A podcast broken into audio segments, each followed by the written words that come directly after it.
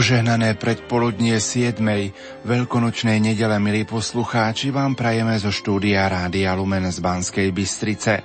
Aj v dnešnú sviatočnú nedeľu pokračujeme v relácii Teológia tela, katechézy svätého Jána Pavla II. o ľudskej láske. Nerušené počúvanie vám zo štúdia Rádia Lumen prajú Marek Rimóci a Pavol Jurčaga. Siedma veľkonočná nedela je zároveň 48. svetovým dňom spoločenských komunikačných prostriedkov. Svetý otec František pri tejto príležitosti napísal aj posolstvo s témou Komunikácia v službe autentickej kultúry stretnutia. Okrem iného v posolstve píše – Drahí bratia a sestry, dnes žijeme vo svete, ktorý sa stáva stále menším a v ktorom sa teda zdá, že je ľahšie stať sa jedni voči druhým blízkymi.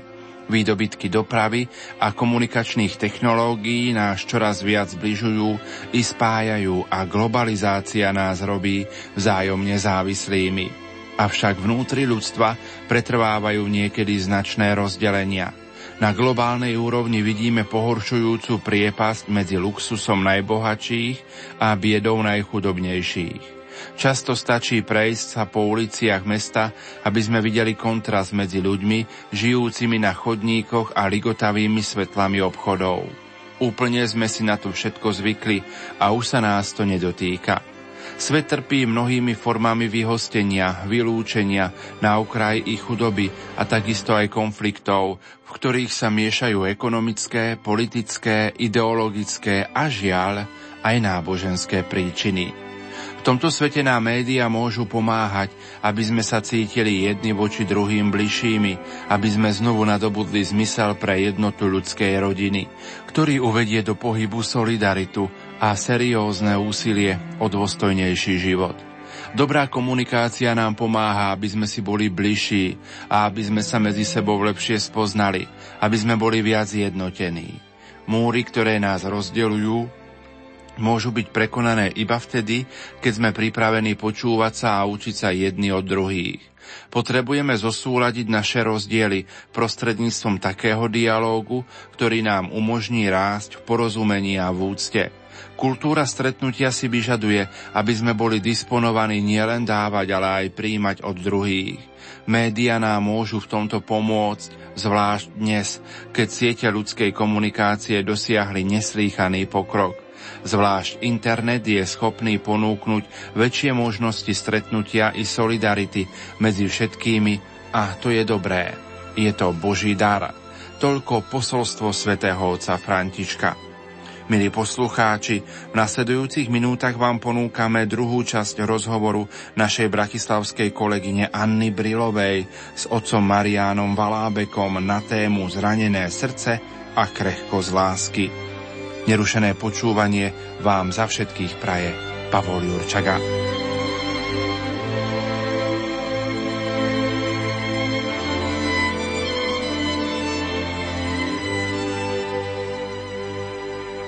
Vnútorná náhota spôsobila ťažkosti vo vzťahoch muža a ženu. Ako a v čom sa to prejavilo? Je to také zvláštne, ale keď Boh stvoril Evu pre Adama, Adam zvolal plný nadšenia.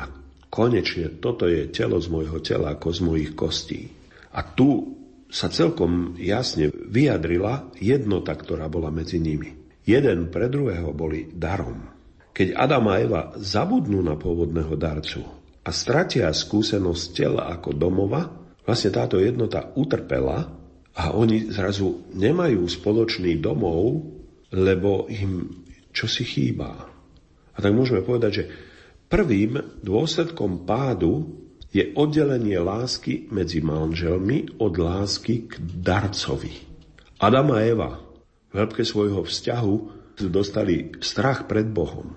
Tento strach následne produkuje pokušenie, aby spečatili svoju lásku bez stvoriteľa a vyzdvihli ju na nejaké absolútno. Ale to neprináša ovocie. Výsledkom je výlučná zameranosť jedného na druhého a do seba uzatvorené spolužitie dvojice izolované od prameňa.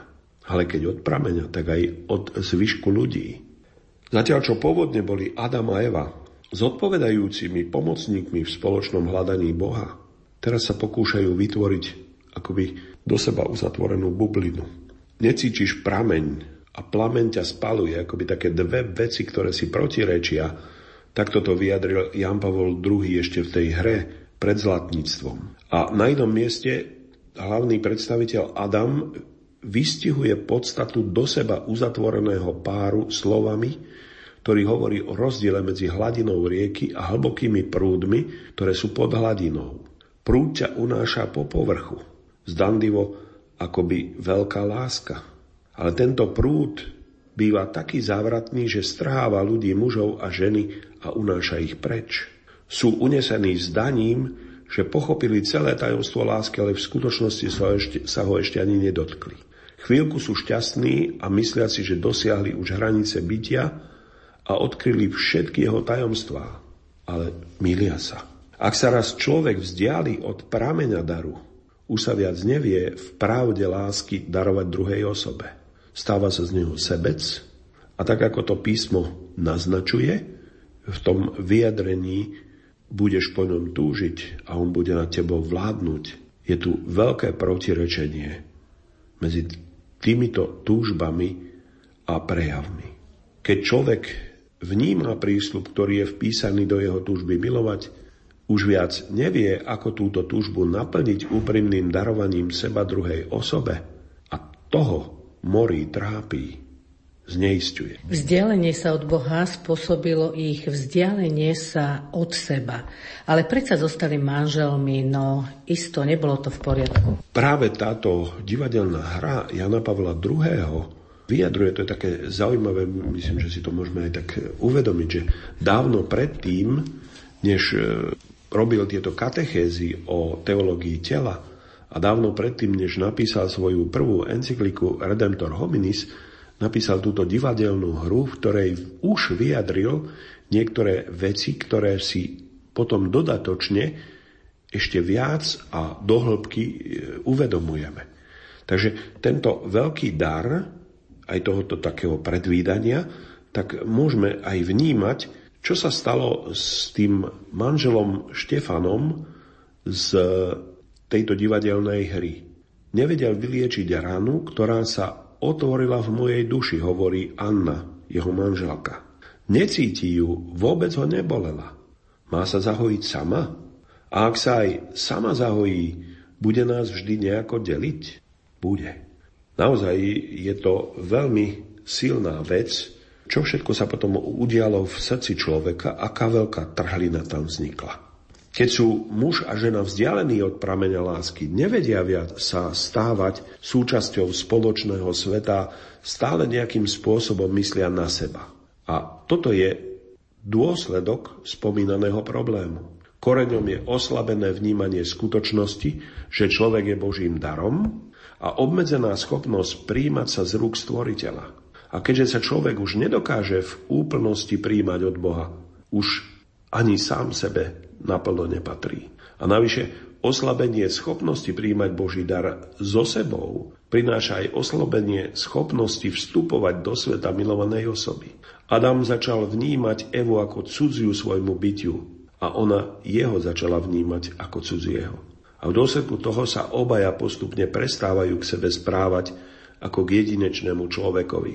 A stále viac sa vnímajú ako objekty vo svete, ktorý je už obývaný beztvarými vecami. Ani Adam, ani Eva sa už nevnímajú naplno ako ľudské osoby, ale niečo ako predmet. Muži a ženy v stave prvotného hriechu majú stále tendenciu správať sa jeden k druhému ako k veciam, ako k pôžitku. A stále znova a znova majú nový pocit hamby, ktorý ich pred pádom do hriechu vôbec netrápil. A tak existencia hriechu znamená aj zviditeľnenie toho pocitu hamby. A hoci je táto hamba nutná ako ochranný mechanizmus proti pokriveným sklonom padlého človeka, je zároveň aj znakom neschopnosti človeka naozaj sa naplno darovať v láske. A výsledkom je vnútorná nerovnováha, ktorá plodí hambu a zároveň ju živí, a to nielen v človeku samotnom, ale aj v našich vzájomných vzťahoch. Zostávajú následky, objavuje sa nejaká zvláštna logika. Ako sa k tomuto vyjadril svätý Jan Pavol II? Tak Jan Pavol II naozaj skúmajúc túto problematiku vzťahu prvých ľudí v raji a potom nám pomáha pochopiť, že čo sa stalo s človekom, ako sa tu objavila nadvláda miesto daru. Hamba, ktorá vzniká z neusporiadaných sklonov vo vnútri, ide ruka v ruke s ďalším druhom hamby. Druhá strana hamby je akoby závojom do ktorého sa zahalujeme pred lačnými pohľadmi tých, ktorí by nás chceli zredukovať na objekt vlastného potešenia. Táto druhá tvár sa netýka našich pocitov, ale chráni nás pred pocitmi iných, ktorí k nám pristupujú so žiadostivosťou. Je obranou proti logike nadvlády, ktorá vstúpila do sveta spolu s prvým chriechom. Lebo to budeš túžiť po svojom mužovi, ale on bude nad tebou vládnuť. Jan Pavol II komentuje, v Mulieris Dignitatem naozaj veľmi, veľmi silno ako nádej pre človeka. Biblické poznanie sa uskutočňuje v súlade s pravdou o dôstojnosti osoby iba vtedy, keď vzájomné sebadarovanie nenarúša ani mužová túžba stať sa pánom svojej manželky, ani vôľa ženy, ktorá by zostala uzatvorená v rámci vlastných inštinktov. A tak kľúčovou myšlienkou tohto listu o dôstojnosti ženy je, že hriech prináša zmetok tak do mužského tela, ako aj do tela ženského, hoci muži a ženy prežívajú toto narušenie iným spôsobom, ako sa dá očakávať na základe odlišného stelesnenia ich bytosti. Muž sa napríklad typicky snaží mať nad žemo nadvládu a merať jej hodnotu podľa miery svojho vlastného sexuálneho uspokojenia. Toto pokušenie sa skrýva v samotnej fyzionómii jeho sexuality. Pre objasnenie si napríklad všimnime skutočnosť, že prepojenie medzi sexualitou a plodením nového života a tajomstvom osoby s ním spojeným je v prežívaní mužskej sexuality vonkajšie. Keďže muži nenosia deti vo svojom vlastnom tele, Prepojenie medzi sexom a osobou má tendenciu pre nich zostávať externou záležitosťou. Ak sa muž poddá tomuto preňho charakteristickému pokušeniu, ničí snubnú lásku logikou pána a sluhu, ktorá je samotnej láske cudzia, tak sa telo stáva živnou pôdou na privlastňovanie druhej osoby. Muži sú tak v ohrození absolutizácie zmyslovosti, ktorá je oddelená od citu a oni sa stávajú akýmisi bezmocnými nástrojmi zmyslovosti. Hrozí im, že budú hľadať sex bez lásky, ktorý obchádza a ignoruje nežnú ohľaduplnosť a úctu k osobe. Ženy majú oveľa menšiu tendenciu oddelovať sex od tajomstva osoby. Majú v sebe oveľa silnejšiu ochranu proti tomuto pokušeniu ako muži, ale aj ženy bojujú so svojím vlastným pokušením, ako sme čítali, alebo ako môžeme čítať mulieris dignitatem. Kým muži sú pokúšaní vyhľadávať uspokojenie zmyslov na úkor citov, ženám hrozí, že zostanú vo svojich citoch uväznené. Istotne, tieto city často ženám pomáhajú prekonať výhradnú zameranosť na čisto sexuálny pôžitok, ale niekedy ich môžu uväzniť v sebeckom zvyku posudzovať všetko podľa svojich vlastných pocitov a to je zlé. Podať sa tomuto pokušeniu znamená odsunúť nabok úlohu vybudovať stabilný domov pre lásku. A toto je úloha obidvoch. Nahradenie logiky daru logikou nadvlády zasahuje muža aj ženu. Náklonnosť k ovládaniu druhého nezraňuje však iba ich, ale ničí aj ich jednotu. Logika nadvlády oboch vrhá do osamelosti. Partnery sa vzájomne nielen využívajú, ale zároveň sa využívať aj nechávajú. A to je zlé. Dovolia, aby sa na nich partner pozeral ako na vec. Ak sa muž správa k žene, ako by ju považoval iba za predmet, ktorý si chce privlastniť a nie za dar, súčasne odsudzuje aj sám seba na to, aby sa pre ňu stal iba predmetom privlastnenia a nie darom. Celý príbeh človeka je vyjadrený v Sixtínskej kaplnke. Mnoho sa tam dá prečítať.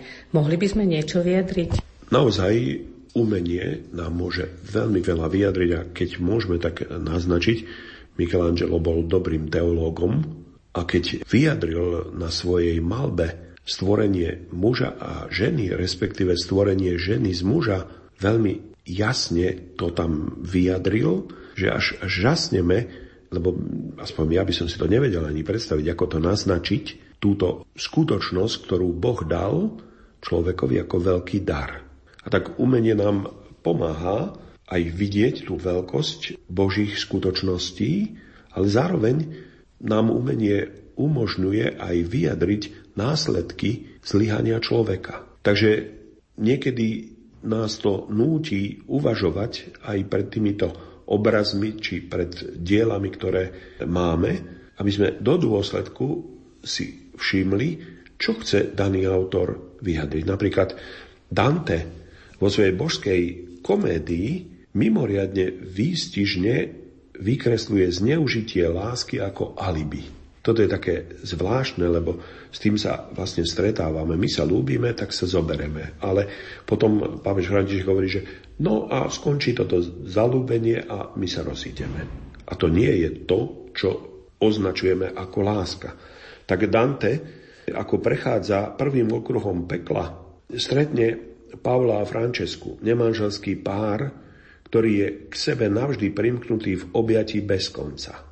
Mŕtví milenci sa snažia ospravedlniť svoj hriech údajnou neschopnosťou odolať moci vzájomnej príťažlivosti. Trestom, ktorý si Pavlo a Frančeska odpikávajú v pekle, je potom to, že sú zviazaní ako uschnuté listie, ktoré je unášané sem a tam nahor a dole, s vždy meniacim sa vetrom túžby.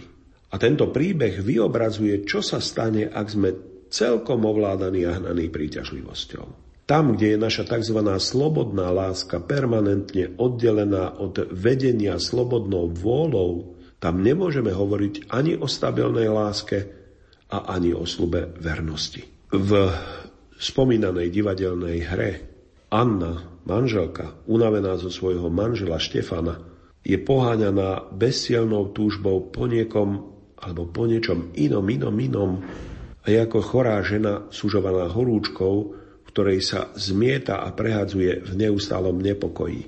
Jej láska je v neustálom pohybe, ale neprináša nejaké ovocie. Toto pripomína naozaj situáciu mnohých, ktorí hľadajú nový a nový vzťah, aby uspokojili svoju túžbu, ale nikdy ju nebudú mať uspokojenú. Zlyhanie muža a ženy ako manželov prejavuje sa nejakým spôsobom na deťoch. Čo to má spoločné s dedičným hriechom? Naozaj je to následok, ktorý sa tu uskutočňuje.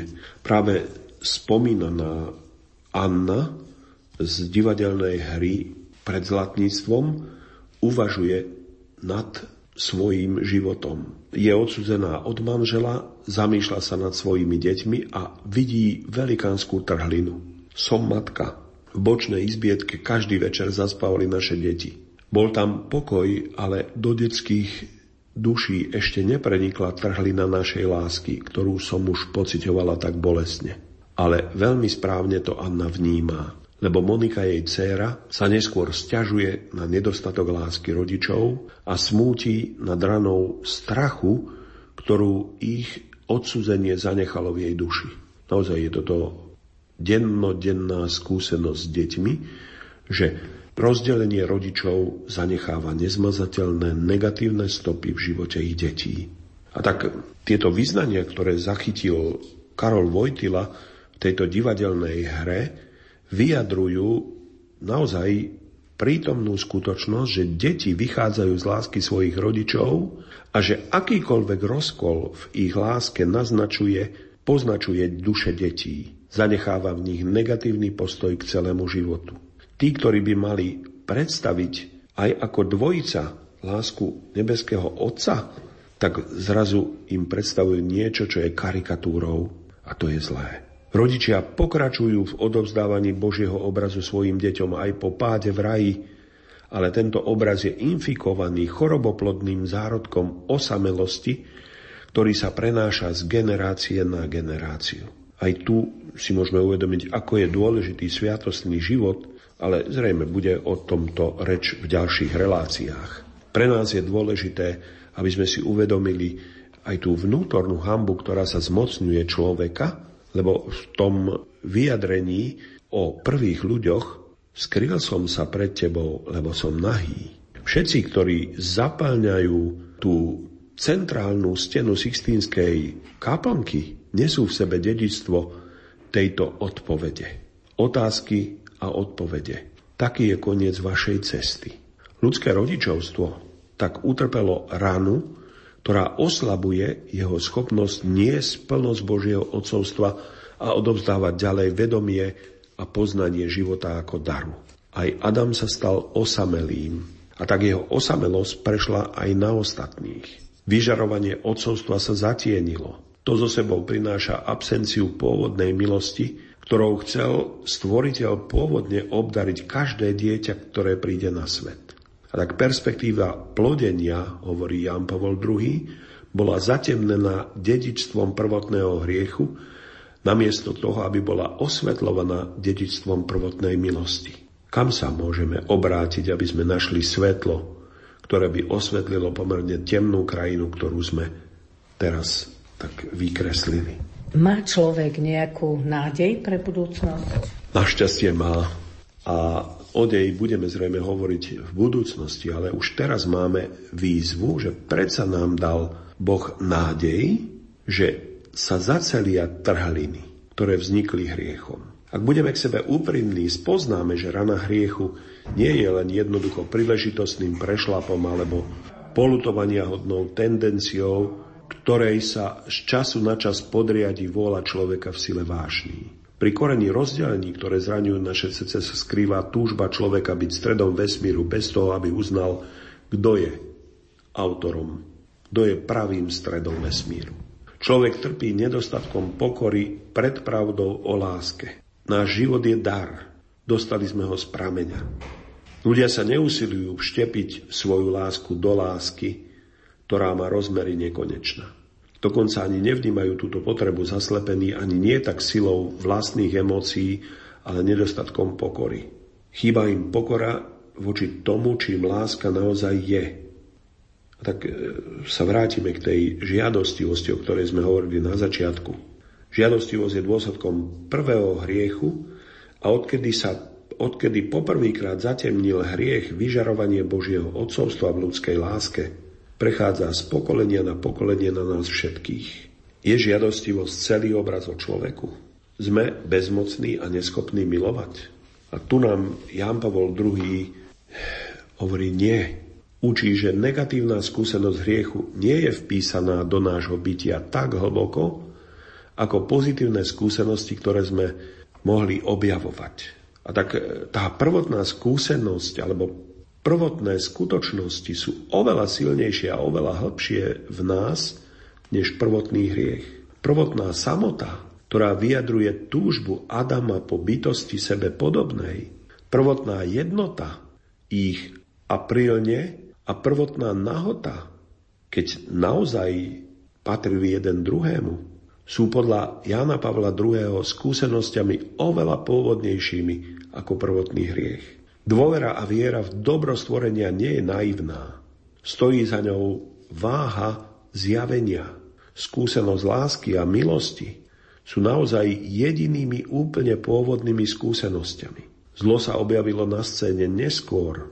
Pošliapalo dobro, ale nikdy ho úplne nezničilo. Práve toto je dôležité. Boh videl všetko, čo urobila, bolo to veľmi dobré. My sme toto spochybnili a nechali si to spochybniť. No znova a znova sa musíme vrácať tomu pôvodnému Božiemu obrazu, na ktorý sme boli stvorení a ktorý Ján Pavol II od samého začiatku svojej, svojho pontifikátu vyjadril v Redemptor hominis, že musíme urobiť reštauráciu Božieho obrazu. Zlo je parazit, ktorý by nemohol existovať, keby mu nepredchádzalo dobro, proti ktorému by sa mohol postaviť. Rovnako by sme ani nevedeli, že sme zlyhali, ak by v nás nezostalo tušenie cesty k nášmu cieľu. Takže my musíme napredovať na tejto ceste. A čo je také zvláštne, už v tej, divadelnej hre, ktorú Jan Pavol II napísal pred zlatníctvom, veľmi silno zdôrazňuje to, čo je vyjadrené v liste Efezanomu Pavla kde hovorí o veľkom tajomstve A to hovorím o Kristovi a cirkvi. Teda veľkom tajomstve sviatosti manželstva, kde stretnutie so ženíchom, či muža a ženy, vyvoláva novú nádej a dáva nám istotu, že Boh nám dal všetko k dispozícii, lebo ženích tu je, aj napriek tomu, že ľudské srdce bolo odsúdené tým prvým hriechom a následnými hriechami predsa nám dáva veľkú nádej, že ženích sám už na to volanie lásky odpovedal za nás všetkých a tak nám dal nádej, že aj my budeme schopní odpovedať na jeho lásku. Tak toto je naozaj veľká skutočnosť a veľké tajomstvo, o ktorom hovorí Pavol.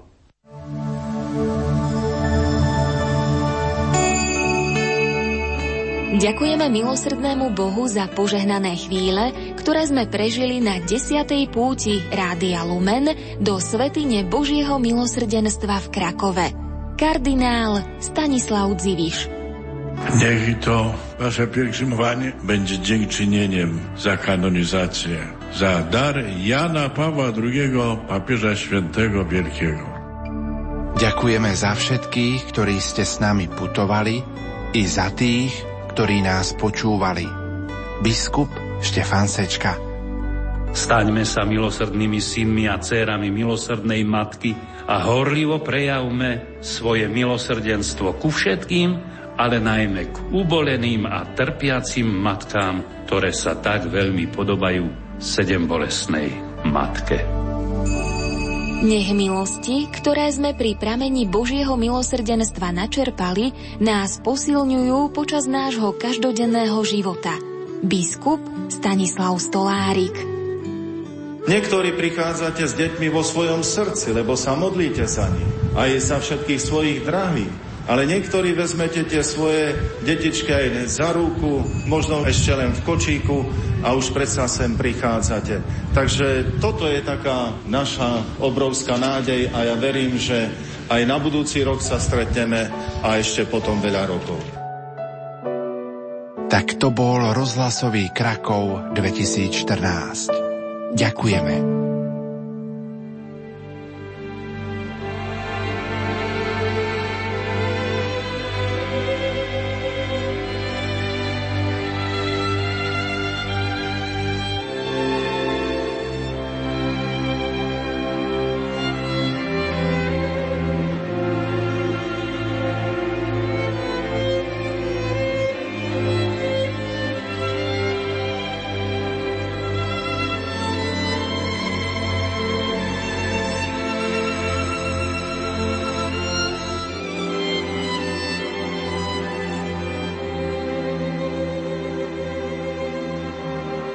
Poslucháči, v uplynulých minútach sme vám ponúkli druhú časť rozhovoru našej bratislavskej kolegyne Anny Brilovej s otcom Marianom Valábekom z Centra pre rodinu Bratislavskej arcidiecézy na tému Zranené srdce, krehko z lásky.